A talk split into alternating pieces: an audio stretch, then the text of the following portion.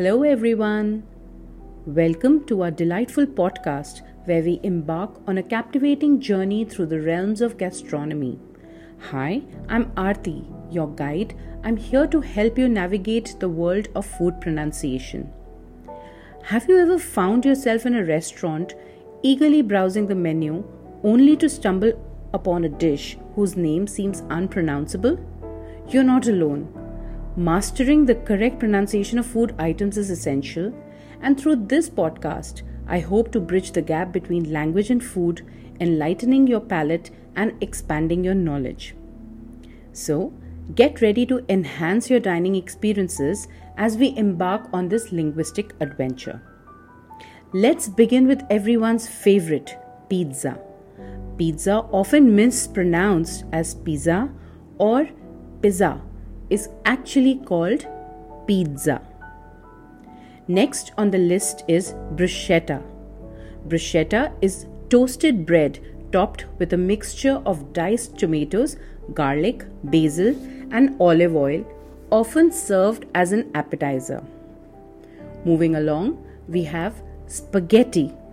Spaghetti, which appears as noodles, is actually long, thin pasta noodles typically served with various sauces such as tomato sauce, carbonara, or marinara. Now let's talk about guacamole. It's my favorite. Guacamole is a creamy dip made from mashed avocados mixed with lime juice, diced onions, tomatoes, and seasonings, often served with tortilla chips. Our next item to discuss is enchilada, a rolled tortilla filled with meat, cheese, beans, or vegetables, topped with sauce and baked until the flavors melt together. Introducing our next culinary delight, we have crepes. Crepes are thin, delicate pancakes made from a thin batter, often filled with sweet or savory ingredients like Nutella, fruits, or cheese. Up next, we have lasagna. Lasagna is basically layers of white pasta sheets, meat or vegetables, cheese, and tomato sauce baked together to create a hearty layered casserole. And now for something different, we bring you quiche. Quiche is a savory tart with a buttery crust filled with a mixture of eggs, cream, cheese, and various ingredients like vegetables, meat, or seafood. Continuing, we have quesadillas. Quesadillas are tortillas filled with cheese and other ingredients like chicken, beef, or vegetables folded in half and grilled until the cheese melts. For something healthier, let's shift our focus to quinoa. Quinoa is a nutritious grain like seed often used as a base for salads or side dishes known for its high protein and fiber content. A restaurant chain of food. Next, we have Chipotle. Chipotle is a smoked dried jalapeno pepper often used in Mexican cuisine, also the name of a popular fast food Mexican restaurant chain. As another breakfast favorite, we have croissant. A croissant is a flaky, buttery pastry made from layered dough rolled into a crescent shape, commonly enjoyed for breakfast or as a snack.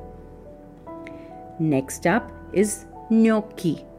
Gnocchi is soft, doughy dumplings made from potatoes, flour, and sometimes eggs, typically served with sauce or in soups. Moving on, we have edamame. Edamame are immature soybeans still in their pods, steamed or boiled and lightly salted, commonly eaten as a snack or appetizer. Nearing the end, we have our mozzarella. Mozzarella is a mild white cheese made from cow's milk, often used in dishes like pizza, caprese salad, and pasta. And for the last one, hummus. Hummus is a creamy dip or spread made from mashed chickpeas, tahini, lemon juice, garlic, and olive oil, commonly enjoyed with pita bread or vegetables. That is all for today's episode. Stay tuned for more food related pronunciations. Till then, bon appetit!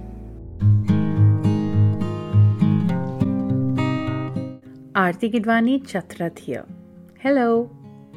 I aim to help people develop their confidence and portray themselves more effectively. I'm a specialist in voice and diction. Please join me in learning how to pronounce challenging words smoothly and naturally.